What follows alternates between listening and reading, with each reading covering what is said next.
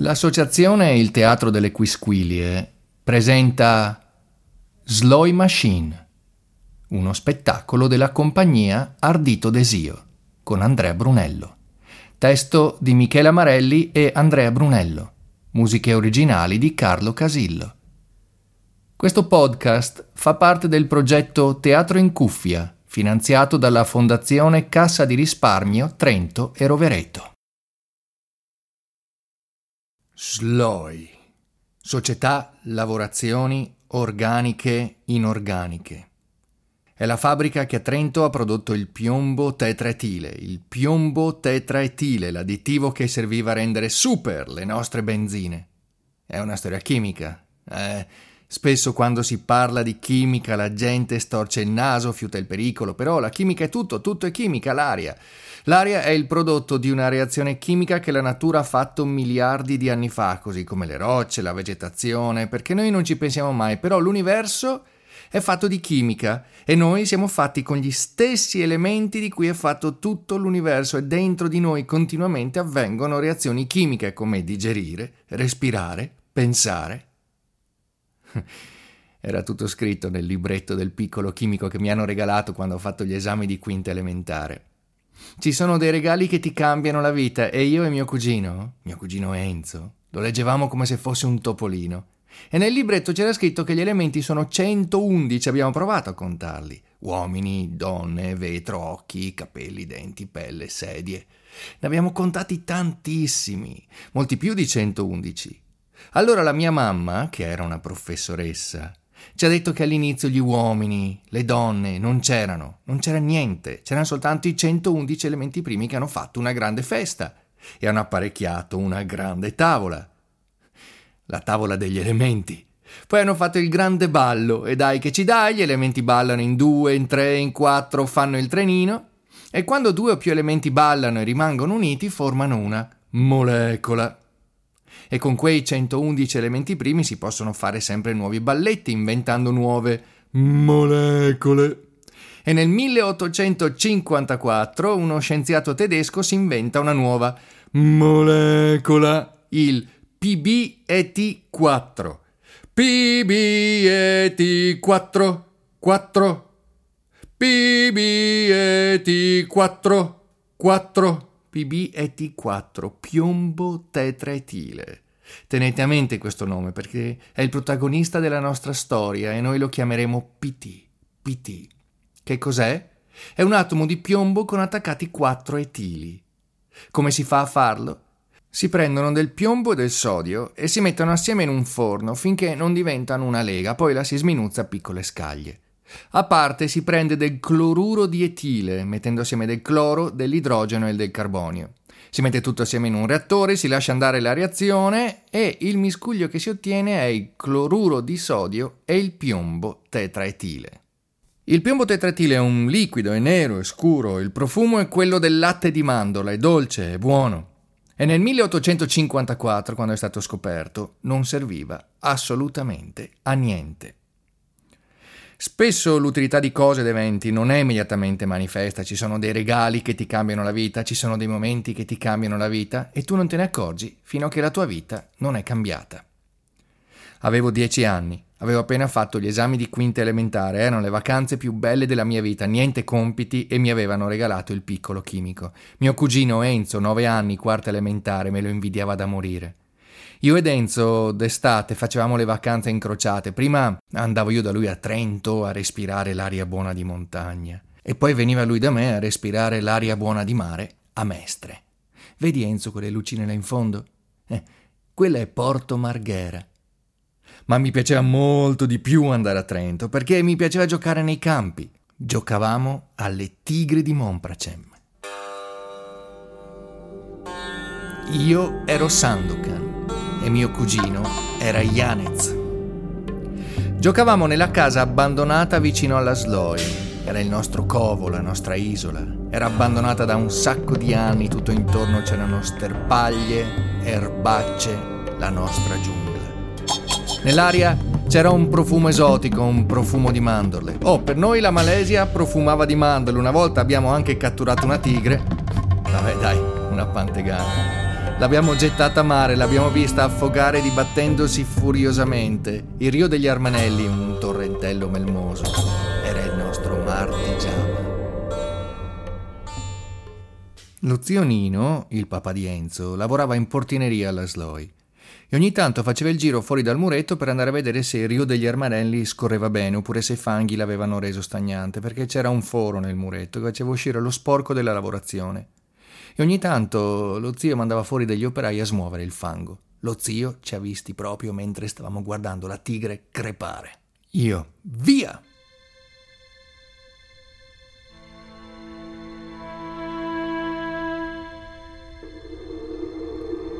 Sono scappato. Sono scappato di corsa. Sono anche caduto nel fiumiciattolo. Ma Enzo... Lo zio aveva le mani pesanti come il piombo.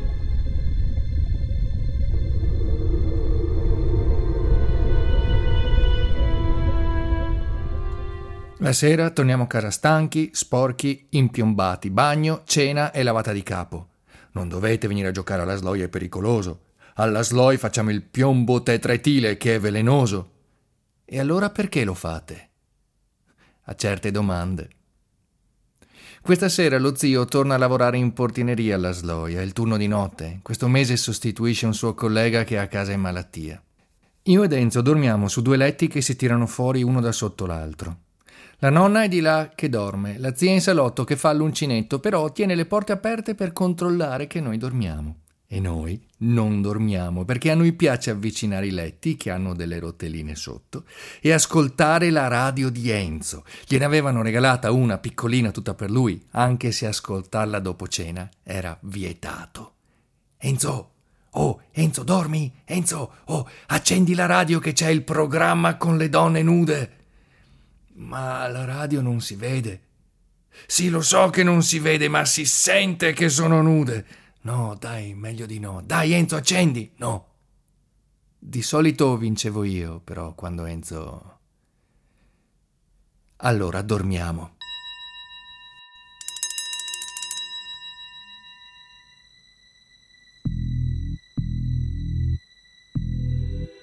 Ci sveglia il telefono. In piena notte la zia corre a rispondere, si sente che è preoccupata. Quando suona il telefono di notte è qualcosa di brutto. Noi tendiamo le orecchie. È lo zio che chiama dalla fabbrica, rassicura che lui sta bene, la zia si rilassa, noi ci alziamo. La zia si preoccupa, prima non vuole fare quello che dice lo zio, poi vuole che lo faccia anche lui. Urlano. Boati. Gli scopi vengono da fuori, alzo un po' la tapparella. Vedo bagliori, esplosioni, fumo. Enzo! Enzo! Ci sono i fuochi d'artificio, Enzo! Zia, zia, vogliamo andare alla festa, zia! Si è alzata anche la nonna, ci dice di stare buoni. La zia di là, che ero vista nell'armadio, tira fuori alcuni vestiti, poi ci trascina fuori ancora in pigiama, ci carica in macchina assieme alla nonna e comincia a guidare forte dalla parte opposta alla festa. Ma la festa è di là, zia, la festa è di là! Sta bruciando la sloi, non dice altro, e noi capiamo che è meglio stare zitti. La mattina dopo ci risvegliamo in camera mia. Siamo a Mestre con 15 giorni di anticipo sul programma di scambi estivi. Questo voleva dire soltanto una cosa: spiaggia. La nonna e la zia sono di là che fanno le ultime raccomandazioni allo zionino. Sì, vai in ospedale, non si sa mai che è meglio. Sì, vai in ospedale, non si sa mai che è meglio. Vai in ospedale, vai in ospedale, vai in ospedale.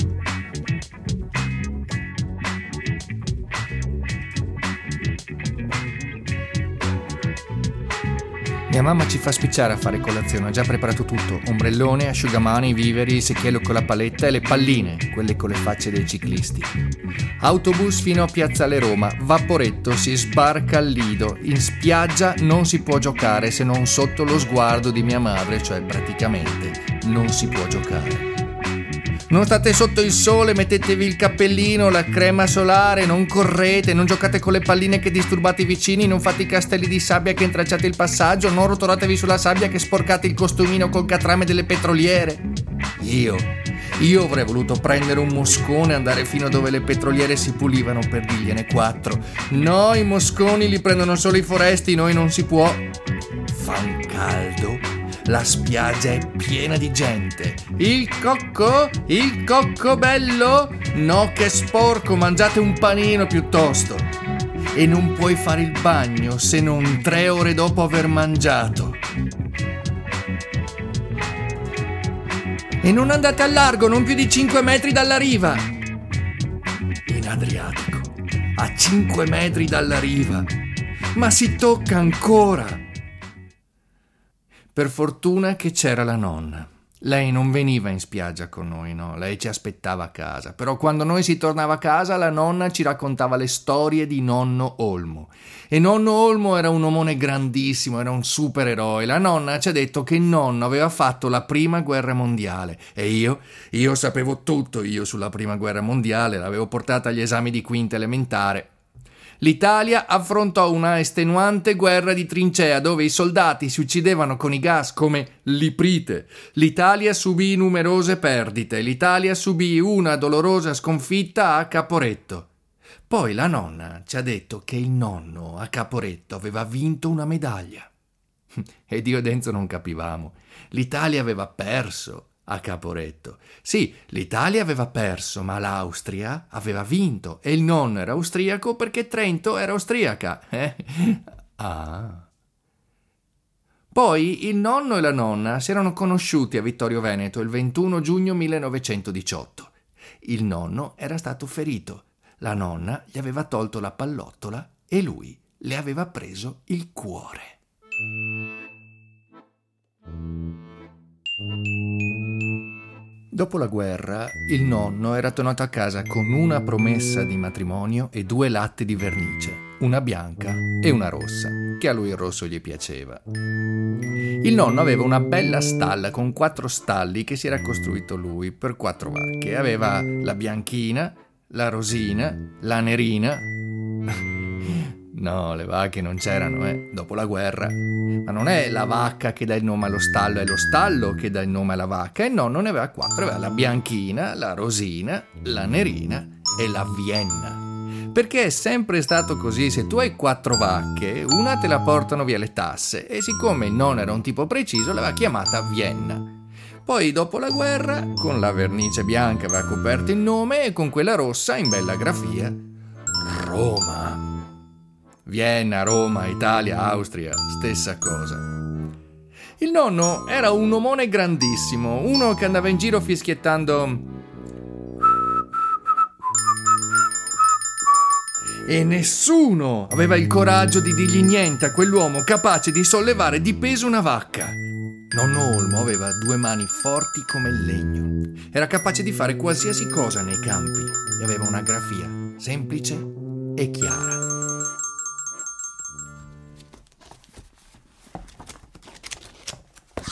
1922 nasce Alessandro. Questo è il fratello maggiore di mia madre.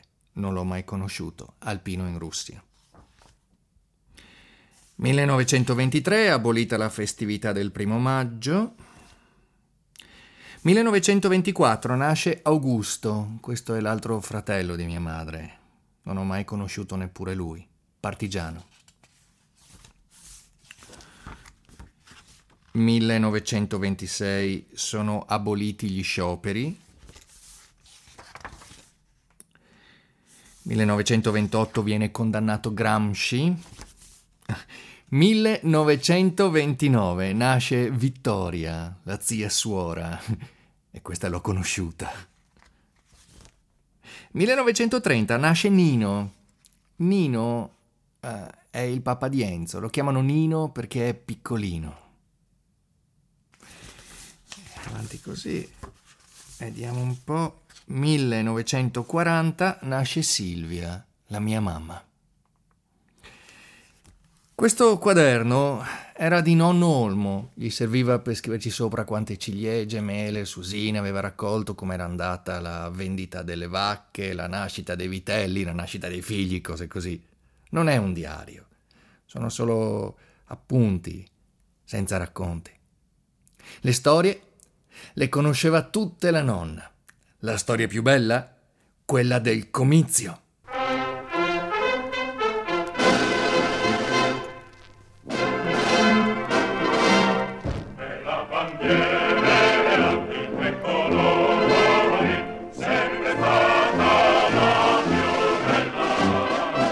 Le adunate se ne facevano tante di adunate, erano invitati tutti lì sotto il sole ad applaudire e il nonno non ci andava mai, aveva i suoi campi da curare e la nonna lo aiutava nell'orto. Allora un giorno arriva Nino frignando che gli era scappata Roma. Oh, la vacca delle tasse in quegli anni era proprio una brutta vacca e Nino frignava perché sapeva che suo padre due sbelloni giù per le chiappe a farla scappare. Allora va la nonna a dirglielo al nonno. Il nonno era lì che stava potando un albero, salta giù furioso. Mi copo la brutta vacca! E parte e la nonna dietro perché se copa la vacca poi con cos'è che pagano le tasse? Nel frattempo la brutta vacca se ne stava andando verso il centro della città, l'avevano vista passare alcuni contadini negli orti. Olmo, la tua vacca è andata giù di lì! E poi più in centro i commercianti. È vostra la vacca che è passata! E il nonno a passo spedito e la nonna dietro. Arrivano a Piazza Venezia, che è piena di gente. E un gerarca in camicia nera dal palco. È ora di rinverdire i fasti dell'impero. Nel frattempo la brutta vacca si era infilata fra la gente e lo guardava perplessa. La nostra gloriosa capitale, Roma. Ma... Arriva il nonno. Roma! Brutta Nella piazza si fa assoluto silenzio, lo guardano tutti, il nonno niente, tira su la sua vacca e se ne va, senza guardare in faccia nessuno. E il gerarca dal palco. Prendetegli le generalità! Noi vogliamo sempre quella, noi vogliamo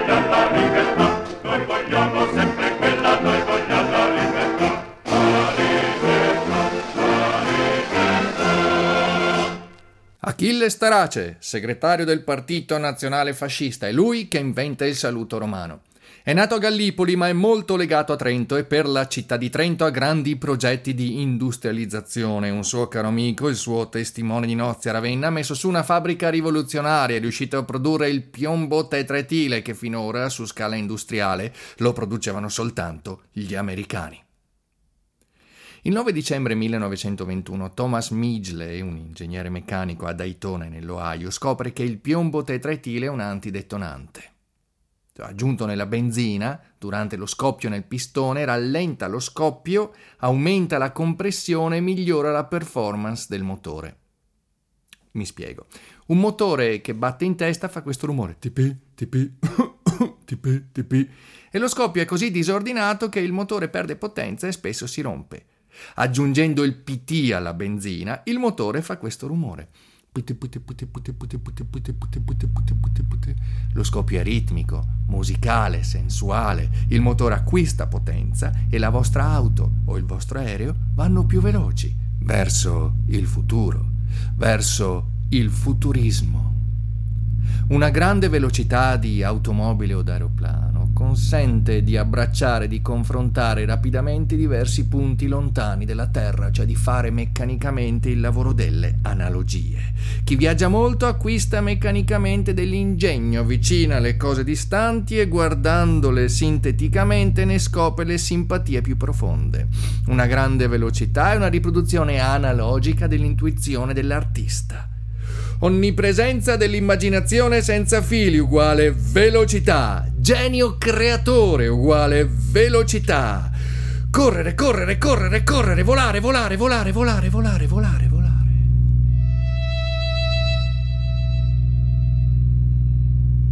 Immaginate di essere su un aereo, sopra le nuvole. Nessuno vi vede da terra. Immaginate di sorvolare la Francia, di sorvolare i Pirenei.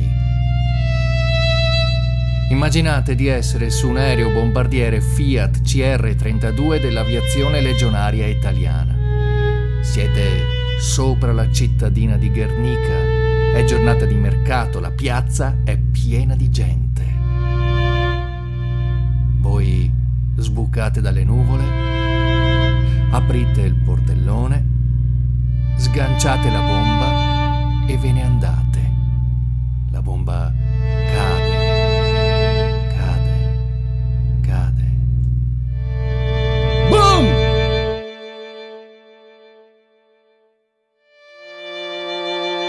26 aprile 1937.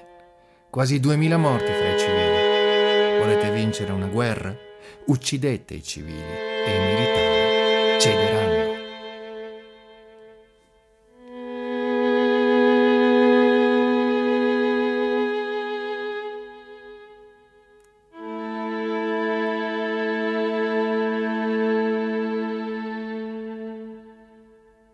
La forza militare tedesca, e in misura molto minore anche quella italiana, si basavano sull'aviazione.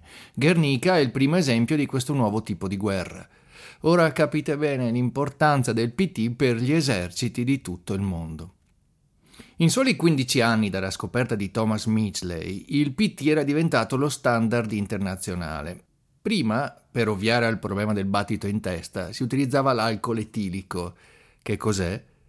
Beh, qualsiasi zucchero che si decompone diventa alcol, quindi la grappa, la vodka, il gin, insomma l'alcol, solo che nel 1919 in America il proibizionismo proibisce tutto l'alcol. E Thomas Midgley prova diversi composti e quello che funziona meglio è il piombo tetretile e lo brevetta. Eh? Ma come? Ma non l'aveva inventato un tedesco? Sì, ma non serviva a niente e non l'aveva brevettato. E il PT si dimostra subito molto redditizio, molto più dell'alcol etilico che comunque non è brevettabile. E all'affare partecipano la DuPont, la Standard Oil, la General Motors e il PT è una specialità americana. O quasi. Perché c'è un giovane chimico a Ravenna che già da assistente universitario ha cominciato a sperimentare con la produzione del PT. All'inizio in via molto sperimentale perché fare il PT è un po' come fare la grappa. Si fanno fermentare le vinacce nel tino e poi le si distilla, solo che il tino non è di legno e si chiama reattore. E questo giovane di Ravenna con il bernocolo per la chimica si chiama Carlo Luigi Randaccio. All'inizio Randaccio sperimenta con un reattore che si era costruito lui, grande circa come una lavatrice. Ecco, diciamo che è un reattore, una via di mezzo fra un frullatore e una lavatrice. È come una betoniera sigillata. Il piombo, il sodio, il cloruro di etile vengono messi dentro, vengono lasciati andare e il miscuglio che si ottiene viene poi distillato, cioè evapora e poi condensa. Ecco, un po' come la grappa, ecco non è proprio così facile, ma nemmeno troppo difficile. E a partire dal 1935 lo stabilimento di Ravenna fornisce all'aeronautica italiana l'additivo per la benzina avio. Nel 1938 l'aeronautica chiede di aumentare la produzione per soddisfare il fabbisogno di guerra italiano e anche quello tedesco, perché la SLOI è l'unica fabbrica in tutto l'asse che producesse il piombo tetretile. Chiedono anche che la fabbrica venga spostata in una zona un po' più protetta. Bisogna trovare il posto giusto. E chi se ne occupa? Ah, Achille Starace! Dove costruire una fabbrica così strategica? Dove, dove, dove, dove, dove, dove, dove, dove, dove?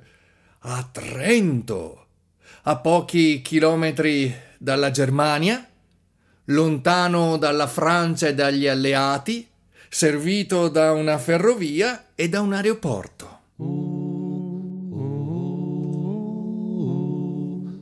Trento, vicino alla ferrovia, vicino all'aeroporto, quindi a Campo Trentino. Era l'orto, era il giardino, era il paradiso di Trento. Campi di grano turco, ciliegie, meli, peri, gelsi. Un terreno fertile bagnato da due pescosi affluenti dell'Adige d'inverno la neve copriva i campi e in primavera nevicavano petali.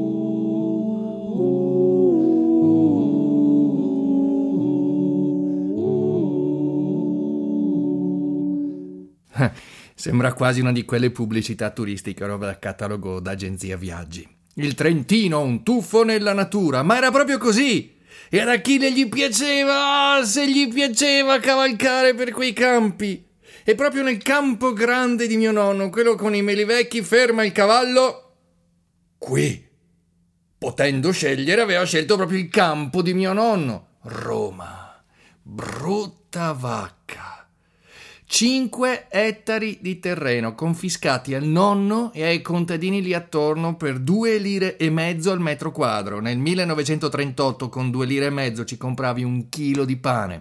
Vacca porca, porca vacca. Nel 1939 la SLOI comincia a produrre PT a Trento con maestranze locali e tecnici provenienti da Ravenna. Il nonno continua a coltivare i campi che gli sono rimasti, ma i fumi dalla fabbrica, buoni, sanno di mandorla, Bruciano i ciliegi e uccidono i bacchi da seta del nonno e degli altri contadini. Vacca porca, porca vacca! Il nonno convince tutti a sporgere denuncia e nel 1940 il pretore condanna la Sloy a risarcire i contadini. Processo d'appello e nel 1941 il verdetto è di assoluzione per la Sloy e ai contadini tocca anche pagare le spese. Porca vacca, porco di...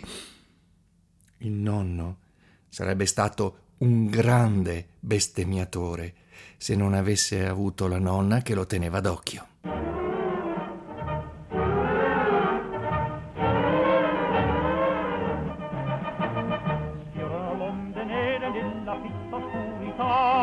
dalle torrette fiere un sguardo sempre fa, agili ed invisibili passano i sommergibili, fuori e motori, dal salvadori, corrono l'immensità, 1942. La SLOI è una fabbrica strategica. I suoi dipendenti i suoi dirigenti sono esentati dal servizio militare. 8 settembre 1943. Il nonno è uno dei primi ad organizzarsi. Una volta alla settimana lui riempie il suo zaino con tutti i viveri che può portare, parte all'alba e sale in montagna dai partigiani di Gian Antonio Manci e da suo figlio Augusto. Pericoloso? Eh sì, se ti vede un tedesco, sì, se no, no. E il nonno le conosceva a memoria le sue montagne e saliva su per quelle vette come uno stambecco. La nonna invece lo aspettava a casa. Era preoccupata che il nonno le portasse brutte notizie di Augusto.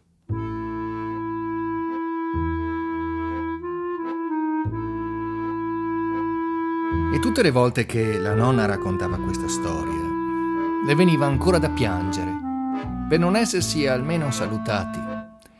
Le ultime parole che nonno le ha detto sono state Oggi l'aria dalla Sloi sapeva di mandorle più del solito. Ma con tutte le belle cose che nonno sapeva dire, per l'ultima volta su questa terra proprio di mandorle doveva parlare. Alcuni partigiani dicono di averlo visto saltare giù da una cresta con le braccia aperte, come se fosse convinto di saper volare. La nonna non ci ha mai creduto, piuttosto una vertigine, un mancamento, il peso dello zaino, qualcuno, qualcosa. Io? Io me lo sono sempre immaginato così, nonno, a braccia aperte, un istante prima di spiccare il volo.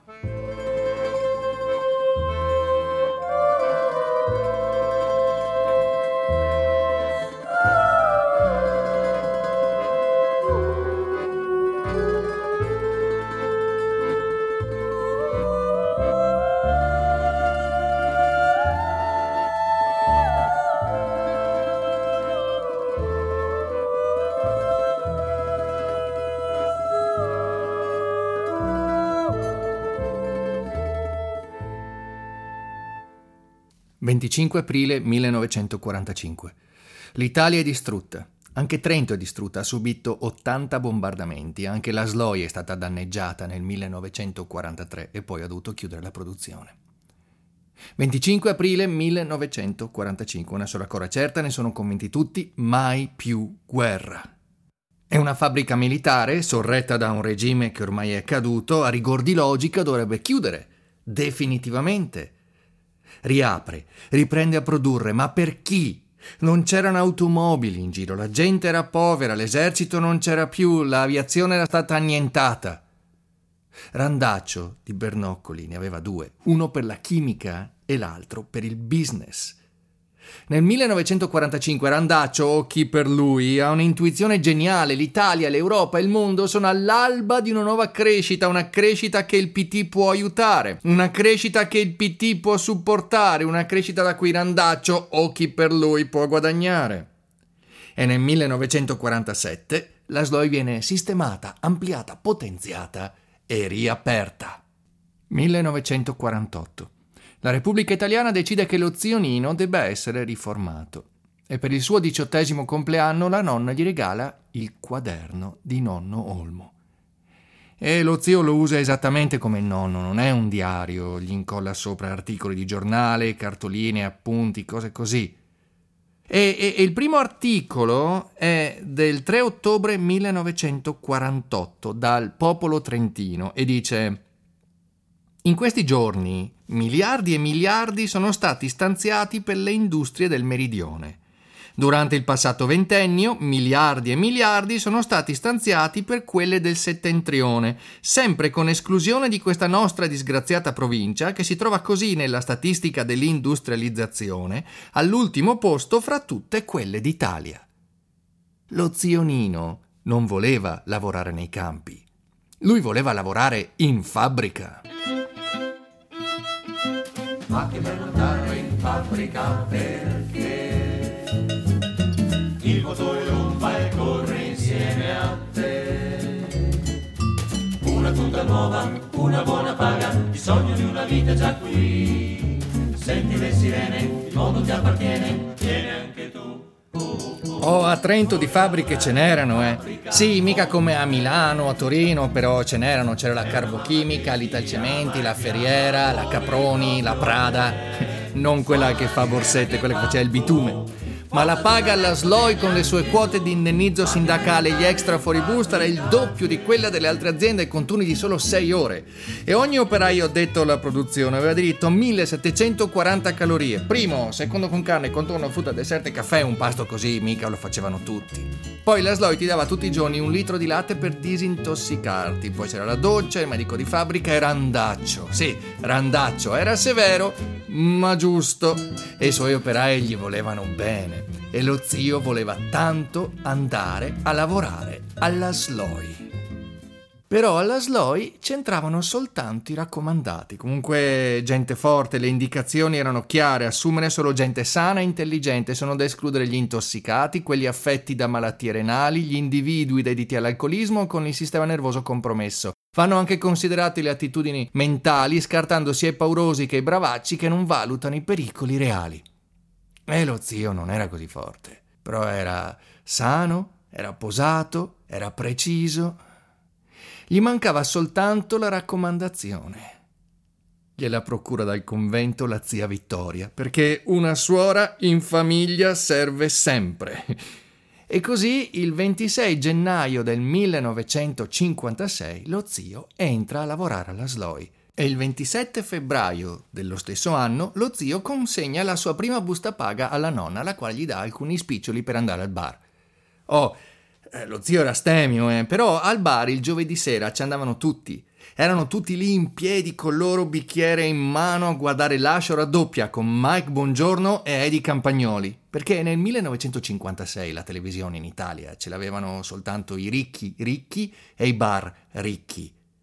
E lo zio portava anche la sua sorellina, la mia mamma.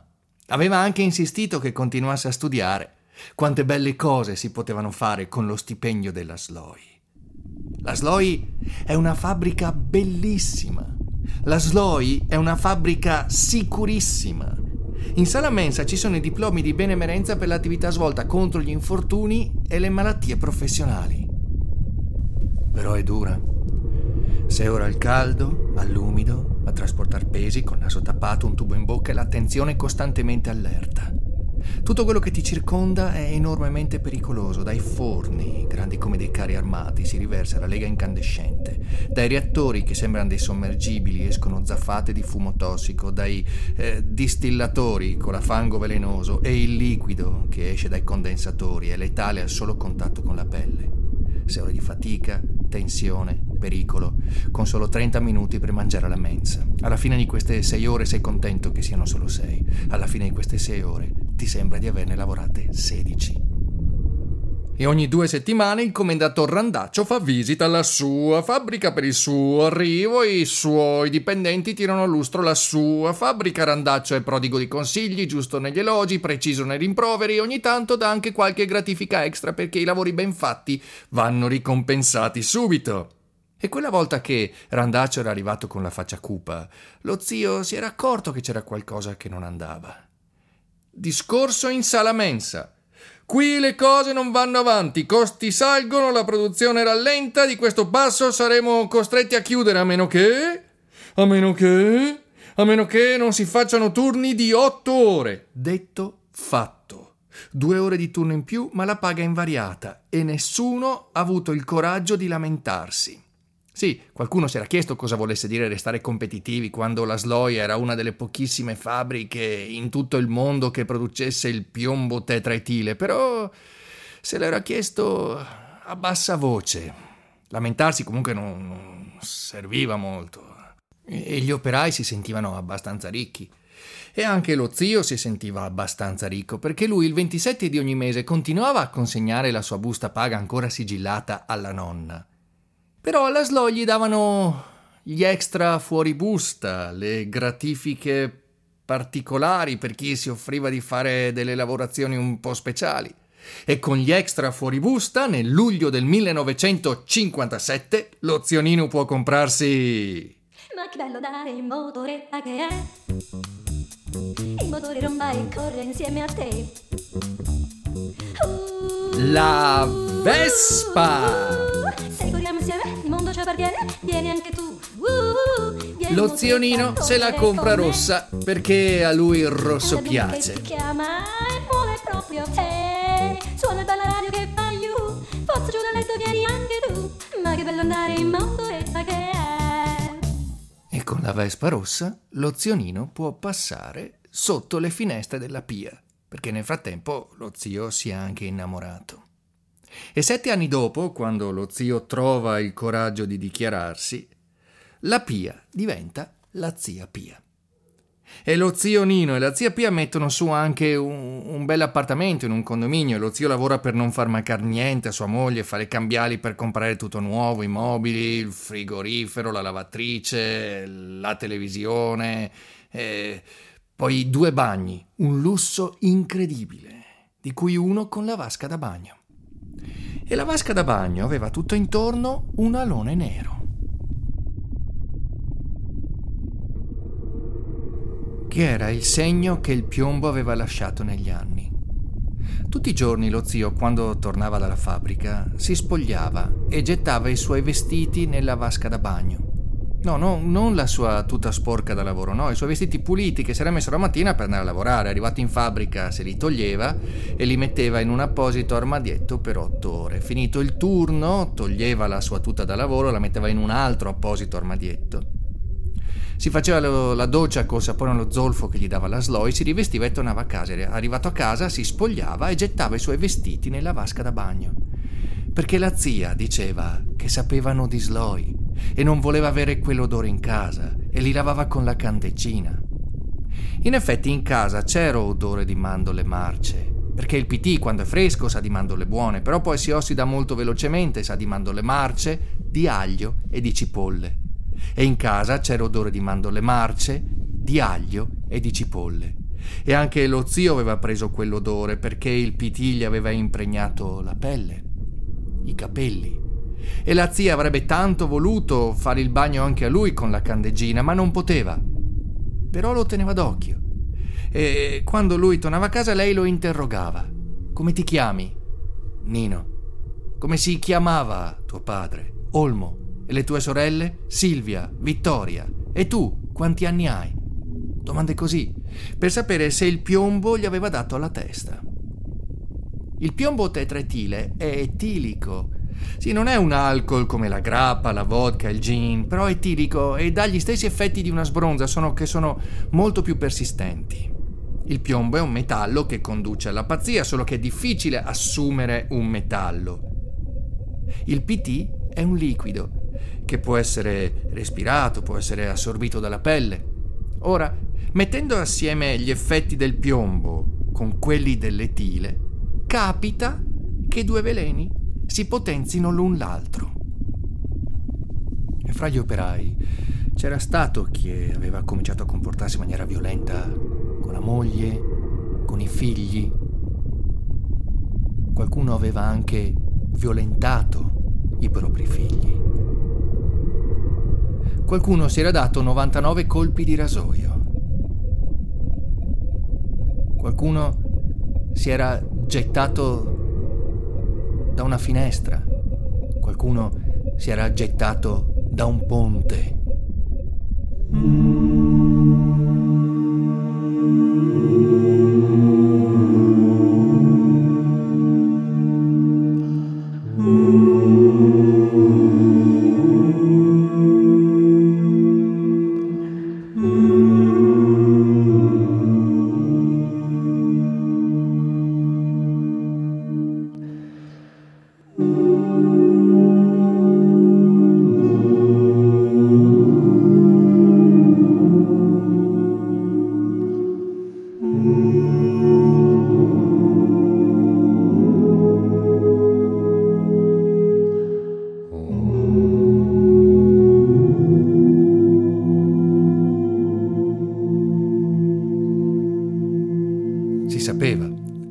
Lo sapevano tutti. Si sapeva già durante la guerra. L'unico rimedio era quello di tenere controllato il grado di esposizione degli operai, monitorando il grado di piomburia, cioè la concentrazione di piombo nel sangue o nelle urine. E quando l'operaio era impiombato oltre i limiti accettabili, adibirlo ad un reparto lontano dai reparti di produzione. Erano impiombati tutti, anche il direttore, anche il cuoco della mensa, anche Miao, il gatto del cuoco della mensa, tutti, anche Randaccia era impiombato. Una volta era addirittura ah, svenuto durante una visita. O meglio, non tutti, perché gli uffici amministrativi della SLOI erano a Bologna, Sochmel e per i burocrati di Bologna il PT era soltanto un prodotto, produrre, produrre, produrre, vendere, vendere, vendere, comprare, comprare, comprare, c'è il boom economico, jackpot. E anche la SLOI deve aumentare la produzione, a Bologna la pensano così e la pensa così anche Miriana Pirazzoli, una donna in minigonna, una donna in carriera. Si dice che fosse l'amante di Randaccio, appunto una donna in carriera. Era la responsabile del personale, ma praticamente la fabbrica la mandava avanti lei e a Trento gli operai l'avevano affettuosamente soprannominata la figa de fer. Così, nel dicembre del 1963, guardando le paghe, si rende conto che ormai ci sono mm, 33 operai sempre a casa in malattia. Ormai sono impiombati in maniera irreversibile. La Iron Lady gli fa un bel regalo di Natale. Li licenzia.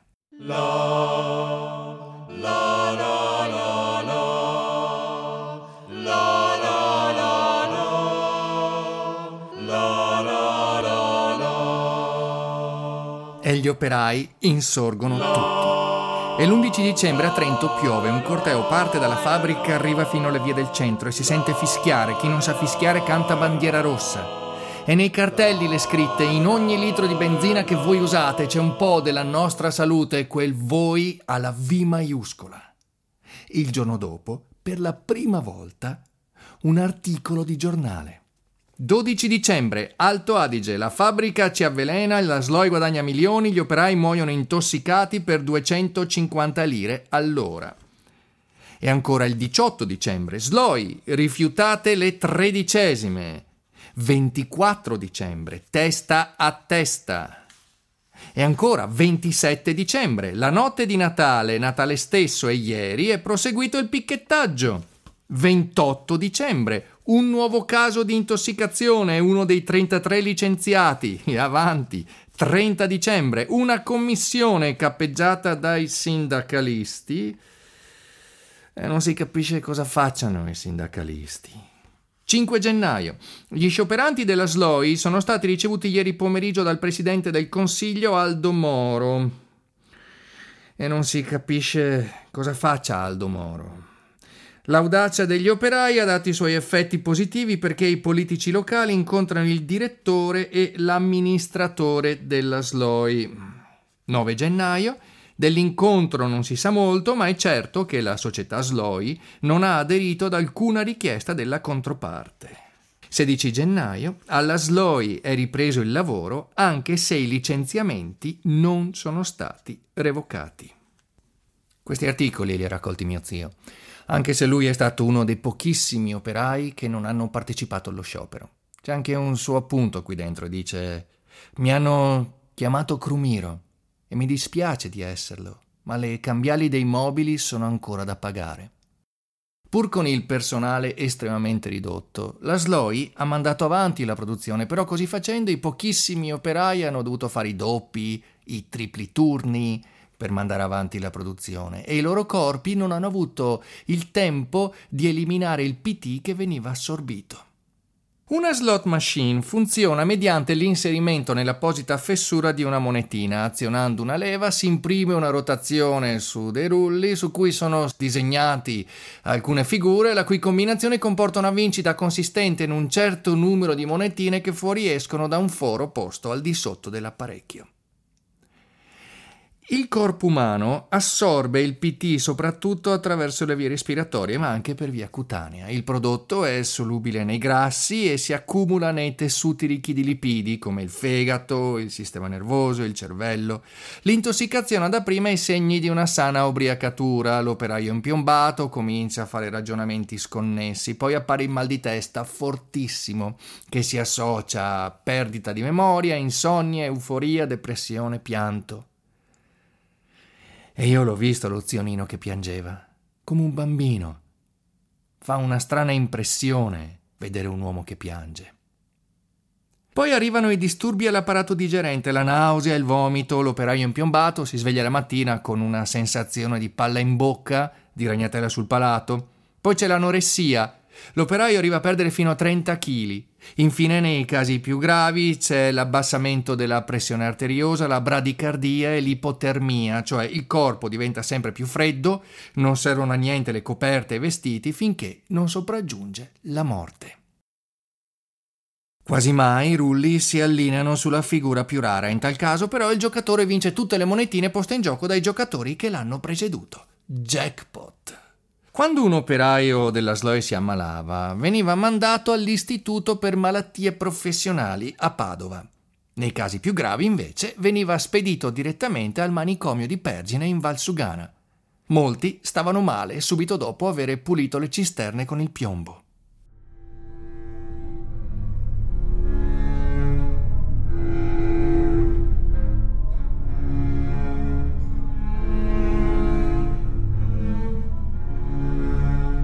I silos. I silos che contenevano il PT erano grandi e uno c'entrava in immersione con un tubo come un palombaro, con un tubo che usciva fuori dal silos per l'aria. Non si potevano usare le luci perché il PT era facilmente infiammabile, l'aria era satura di PT, si sarebbe rischiata un'esplosione. Al buio circondato dal PT, il PT sotto i piedi, il PT raggrumato sulle pareti. Grattavi, grattavi, grattavi più velocemente che potevi. Potevi star dentro solo dieci minuti.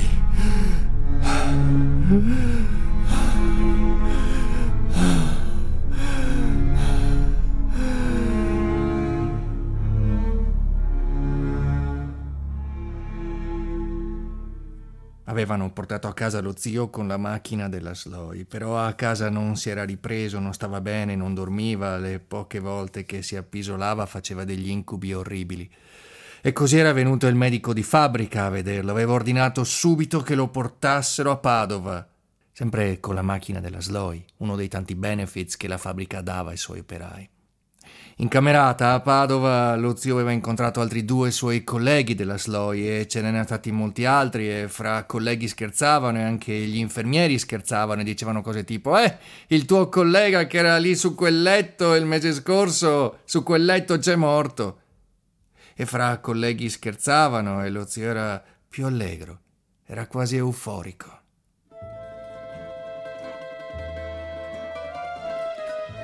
Aveva anche cominciato ad appassionarsi di aeroplani. Passava le sue giornate guardando fuori dalla finestra. Era orgoglioso che quegli aerei che vedeva passare volassero grazie al PT che faceva lui. Gli aerei volano e i loro motori fanno Pitti pitti pitti pitti pitti pitti pitti pitti pitti pitti pitti Gli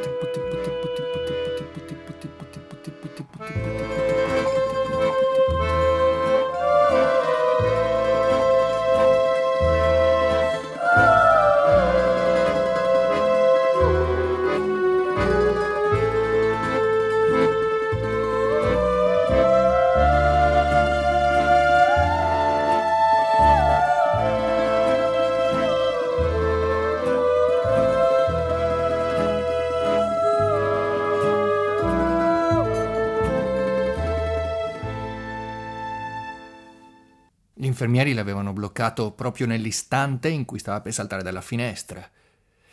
E i medici di Padova non sapevano cosa fare con uno che al meglio delle sue condizioni era convinto di essere un aereo e così l'avevano spedito al manicomio di Pergine. Gli psichiatri di Pergine, non essendo ancora stati inventati il Valium e il Prozac, usavano curare i matti con metodi molto scientifici come l'elettroshock la piretoterapia, il coma insulinico. Ora io non so quali di questi metodi abbiano mai fatto bene ai matti, ma lo zio era soltanto impiombato e non gli hanno fatto bene per niente, e così di giorno era ancora depresso, di notte non dormiva. Però se non ti uccide il PT, Dopo un po' il tuo corpo lo espelle e lo zio non aveva riportato danni irreparabili troppo gravi e così dopo quattro mesi la zia se lo può andare a riprendere. Oh, c'erano alcune mogli che non andavano più a prendere i loro mariti matti le statistiche INAIL parlano chiaro, dal 1960 al 1971 ci sono stati 1108 casi di infortuni per malattie professionali dovute al PT e tutto questo in una fabbrica che va a 150, massimo 200 operai alla volta? Eppure il comune, l'ispettorato del lavoro, il medico provinciale, la provincia non hanno mai fatto niente. Nessuno ha mai fermato la SLOI e la SLOI è andata avanti. Shalala, shalala, shalala, shalala, shalala, shalala. Quando un operaio della SLOI si ammalava, la Sloy ne assumeva subito uno di nuovo. Sempre più spesso chi entrava aveva paura di quello che vedeva e cercava di scappare. Si racconta che alcuni fossero scappati durante il loro primo giorno di lavoro. C'era così disperato bisogno di manodopera che i capi della SLO invitavano tutti quelli che volevano farsi assumere a presentarsi lì fuori davanti ai cancelli la mattina presto, li mettevano in fila, gli facevano togliere la maglietta, a torso nudo li esaminavano e i più robusti venivano fatti entrare.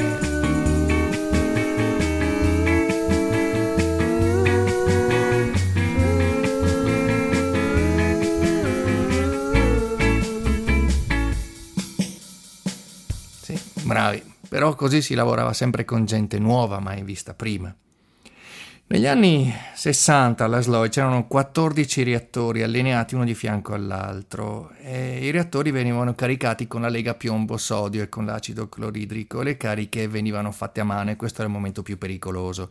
E da una carica ogni 6 ore si era passati a 5 cariche per turno, 6 cariche per turno, 7 cariche per turno. Non c'era il tempo di lasciare eh, riposare i reattori, tantomeno di farne la manutenzione. Si aggiustavano solo quando si rompevano. A volte però non si rompevano, semplicemente puff, sbuffavano. Un reattore è come una betoniera sigillata. No, no, è come un'enorme caffettiera moca.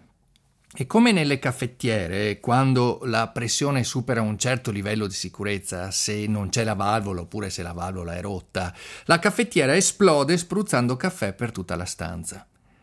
Nel reattore la valvola era un tappo di metallo e quando questo saltava spruzzava tutto il contenuto del reattore su per aria per, per decine di metri come un geyser e poi il vento se lo portava via. E questo succedeva due, tre volte alla settimana. Dietro la Sloi c'erano la centrale del latte e il macello comunale. Da misurazione infatti si era riscontrato che sia il latte che la carne avevano una certa quantità di PT. Il PT era quindi entrato nella catena alimentare. Eppure l'ispettorato del lavoro, il medico provinciale, il sindaco non hanno mai fatto niente. Poi però quando succede una catastrofe tutti parlano di mancata prevenzione. Sì, però che cos'è una catastrofe? È un operaio impiombato che minaccia di uccidere il proprio figlio? Oppure un operaio che viene investito dalla lega incandescente e rimane per sempre storpio? Oppure un operaio eh, che muore sul colpo? No. Una sola vittima non è una catastrofe. E allora 1108 casi di infortuni in dieci anni sono poco più di due alla settimana, non fa notizia. E poi ci vuole un evento eccezionale perché la si possa chiamare catastrofe.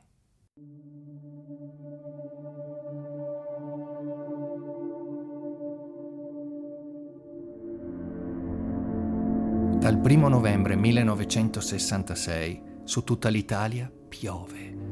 Sono due giorni che piove, tre giorni che piove, quattro giorni che piove, si alzano i livelli di tutti i fiumi, il Po, l'Arno, l'Adige. A Trento sono tutti sugli argini perché l'Adige cresce, cresce, non smette di crescere, lambisce i ponti, li spazza con le onde. A Firenze sono convinti che l'Arno si porterà via Ponte Vecchio. Venezia è sotto l'acqua, il Triveneto è sotto l'acqua, l'Emilia Romagna è sotto l'acqua, l'Adige è a 6 metri e mezzo. A Firenze l'Arno allaga gli uffizi e la Biblioteca Nazionale. Firenze è sotto tre metri di acqua. A Trento l'Adige rompe gli argini a Campo Trentino. L'acqua scende lungo le strade, sradica gli alberi, travolge gli animali, sfonda le porte, filtra dalle finestre. Acqua, acqua dovunque acqua ma non solo acqua, acqua mista a fango, detriti, tronchi d'albero, cadaveri di animali, gasolio, nafta, benzina. E dovunque l'acqua passi, lascia un segno viscido, un segno nero.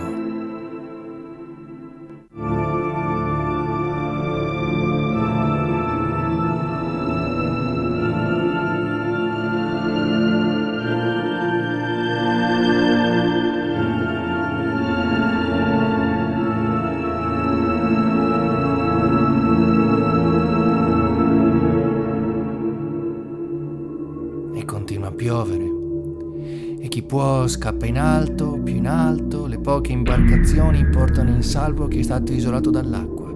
La corrente elettrica è interrotta, la città è al buio.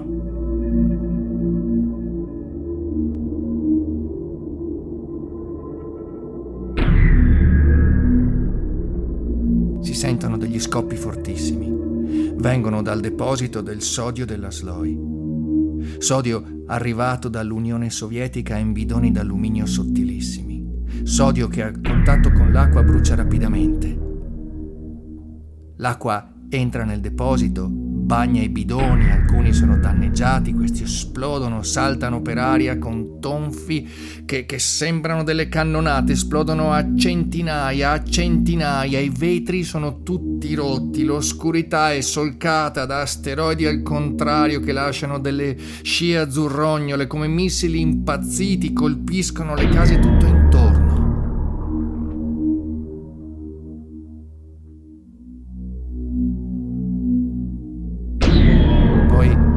L'acqua dappertutto e soffoca l'incendio. E quando l'acqua defluisce, sembra che la Sloi sia stata devastata da un bombardamento. Tocca ricostruire anche la Sloi e gli operai con gli stivaloni si danno da fare. Una volta tanto padron Randaccio eh, invece che nella solita sala mensa, offre a tutti una cena all'Hotel Trento e, e ringrazia commosso e dice tutti in città, in provincia volevano la nostra fine, ma voi l'avete salvata e piange.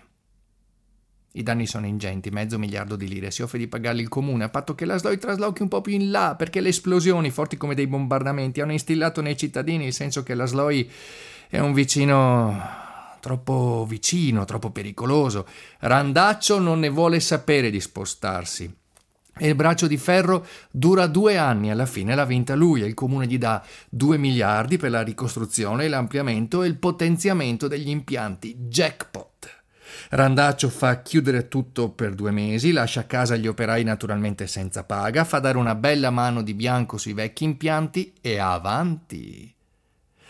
Però ormai gli operai stanno profondamente cambiando, ormai non si fidano più di nessuno.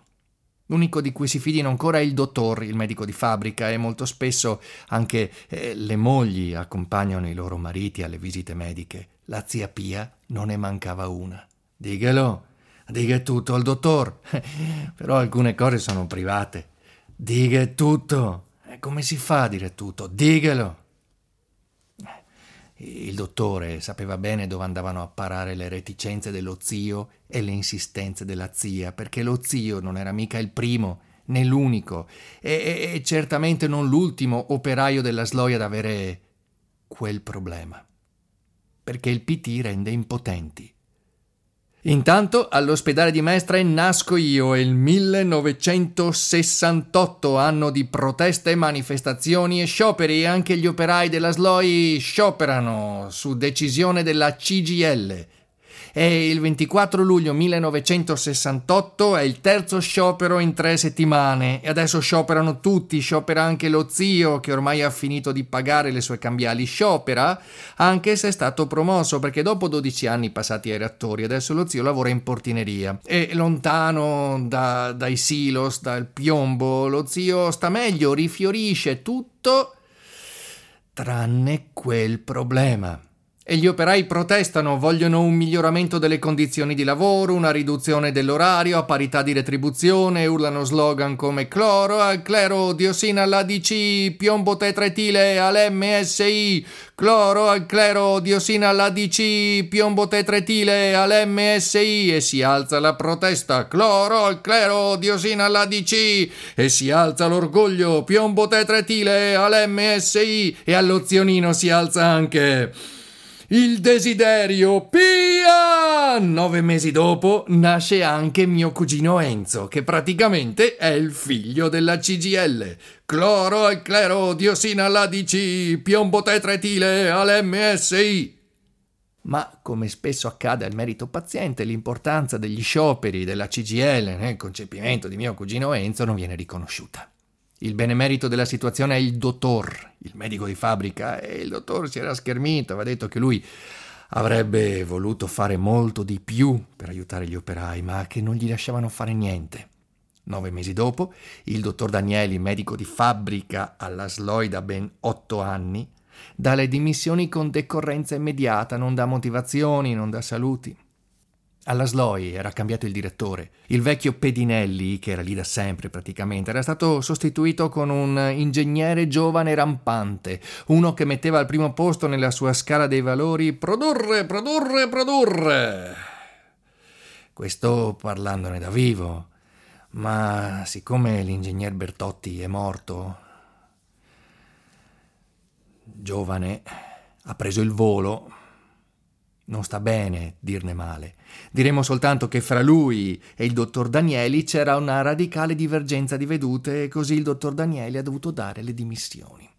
Lo sostituisce un dottorino giovane foresto. Sì, perché il dottor devenuto Giuseppe era molto foresto. Era di Bari, lo scelgono apposta. Presumono che se ne starà buono, presumono che, che, che non darà fastidio, presumono che non romperà le scatole, presumono male perché lui viene assunto nel febbraio del 1970 e nove mesi dopo Dopo nove mesi di attività come medico di fabbrica presso la vostra infermeria, sono costretto ad interrompere il rapporto professionale. Se un sanitario è messo nella condizione di doversi limitare a constatare i casi di malattia conclamati senza poter svolgere un'azione preventiva, cessa nello stesso tempo l'utilità e quindi la ragione della sua stessa presenza in fabbrica. Dottor Devenuto Giuseppe.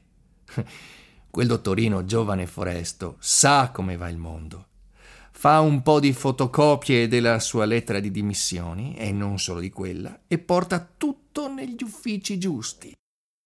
Scandalo! Finalmente scoppia uno scandalo e si muovono tutti, comune, regione, provincia, ispettorato del lavoro, persino la magistratura. Il giudice istruttore ordina subito una perizia tecnica, 244 pagine, che si possono riassumere in quattro parole. La fabbrica va chiusa. Il giudice istruttore scrive a tutti gli interessati una lettera dicendo che la fabbrica andrebbe chiusa. Gli interessati si prendono tempo perché non sanno chi si vuole prendere la responsabilità di chiudere la fabbrica e di lasciare a casa gli operai. Gli operai insorgono, non vogliono restare senza lavoro. Il procuratore, visto che non l'ha fatto ancora nessuno, eh, ordina subito la chiusura della SLOI. Randaccio minaccia di chiudere definitivamente, di lasciare a casa gli operai. Gli operai occupano la fabbrica. Arriva Trento Miriana Pirazzoli, guida gli operai all'assedio della casa del procuratore. Gli abitanti attorno alla SLOI protestano, non vogliono più essere avvelenati dai fumi della fabbrica. La fabbrica dichiara di aver fatto tutte le modifiche necessarie, ma per sapere se sono sufficienti bisogna riprendere la lavorazione. E così la fabbrica può riaprire per un periodo di prova che non finirà mai. Intanto anche la giustizia fa il suo corso e nel 1973 viene mandato a processo Randaccio. Vengono processati anche Pedinelli e Bertotti. La sentenza nel 75.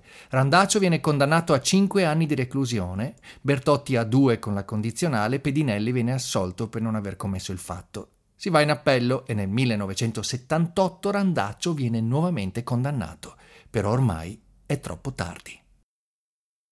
14 luglio 1978. Verso le nove di sera, quando io e mio cugino Enzo stiamo già dormendo perché lui ha troppa paura per ascoltare la radio, viene giù uno di quei begli acquazzoni estivi e piove, piove, piove.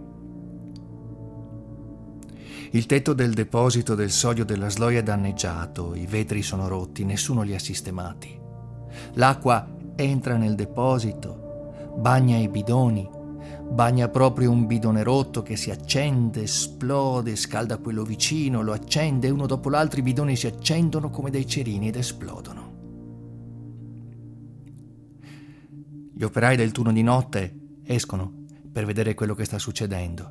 Lo zio è in portineria, chiama prima i vigili, poi chiama a casa. Porta subito i bambini e la nonna da mia sorella. Sta bruciando la sloi. No, il fuoco non arriva fino lì, ma se brucia il PT. No, non posso venire, perché sono di turno, perché voglio che anche mio figlio faccia l'università, come mia sorella porta subito mio figlio da lei e riattacca e corre ad aiutare, ma non c'è niente da fare. Fiamme alte più di 20 metri, fumo denso e scuro, lingue di sodio fuso che schizzano dalle pareti. I vigili vengono richiamati e arrivano dopo mezz'ora ma non sanno cosa fare, l'acqua non fa effetto, la polvere secca non è sufficiente. Una nube scura ormai copre tutta la città e soda caustica polverizzata irrita le mucose ma non è velenosa. E chi può scappa, prova a scappare perché se il fuoco raggiunge il deposito del PT, il PT è 30 volte più velenoso dell'iprite, il gas usato a Caporetto, e nel deposito c'è abbastanza PT per uccidere tutta Trento, e chissà quanti pesi più a nord, e chissà quanti pesi più a sud. Altro che la diossina di Seveso, altro che Bhopal, altro che Chernobyl.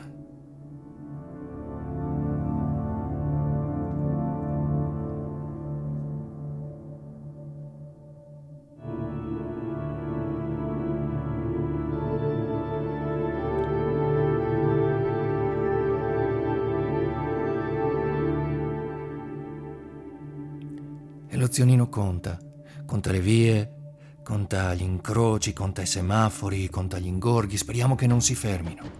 Conta. Conta i, i, i paesi, Rovereto, Verona, Vicenza, Padova, Mestre, conta. E contando sente di avvicinarsi anche lui alla salvezza. e chi non può scappare resta a guardare. Il sodio che brucia è bellissimo, è una palla di fuoco azzurrognola. Il fuoco è una reazione che la natura può fare solo grazie all'ossigeno. In mancanza di ossigeno ogni fuoco si spegne e l'intuizione geniale viene a Nicola Salvati, il comandante dei vigili del fuoco. L'unico modo per arginare l'incendio è di costruirgli una cappa di cemento attorno e a Trento c'è Rital Cementi. Salvati fa prendere alcuni autotreni e fa gettare con le pompe 40 tonnellate di cemento sfuso sul sodio in fiamme.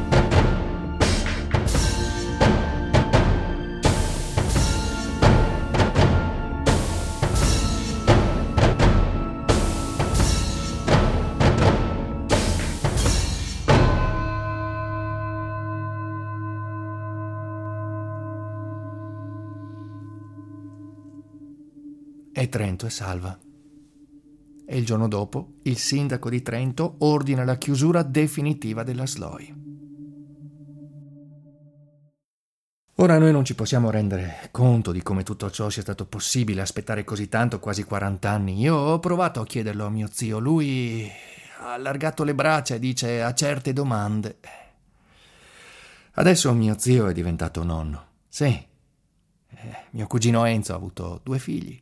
E anch'io ho avuto un figlio nel frattempo e spesso mi chiedo, ma chissà se anche i miei nipoti, mio figlio, un giorno verranno da me a chiedermi, ma perché avete aspettato così tanto prima di fermare le def- deforestazioni? Perché avete continuato a bruciare petrolio, a inquinare i mari? Cosa stavate aspettando prima di fermarvi? E io potrò soltanto allargare le braccia a certe domande.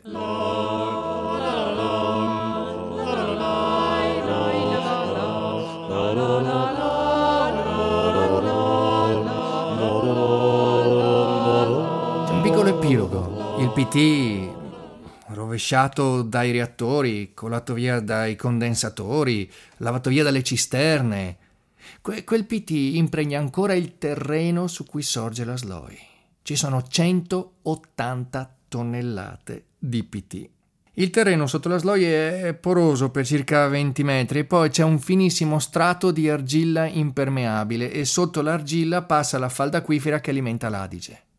180 tonnellate di PT sono sufficienti per avvelenare l'Adige, tutta la valle dell'Adige, giù giù fino all'Adriatico, fino alle petroliere che ancora oggi si puliscono davanti al lido di Venezia. Ma che bello andare in fabbrica perché il motore non va e corre insieme a te. Una tuta nuova, una buona paga, il sogno di una vita già qui. Senti le sirene, il mondo ti appartiene, vieni anche tu. Uh, uh, uh. L'associazione Il Teatro delle Quisquilie vi ringrazia per aver ascoltato Sloy Machine uno spettacolo della compagnia Ardito Desì con Andrea Brunello. Testo di Michele Amarelli e Andrea Brunello. Musiche originali di Carlo Casillo. Questo podcast fa parte del progetto Teatro in Cuffia, finanziato dalla Fondazione Cassa di Risparmio Trento e Rovereto.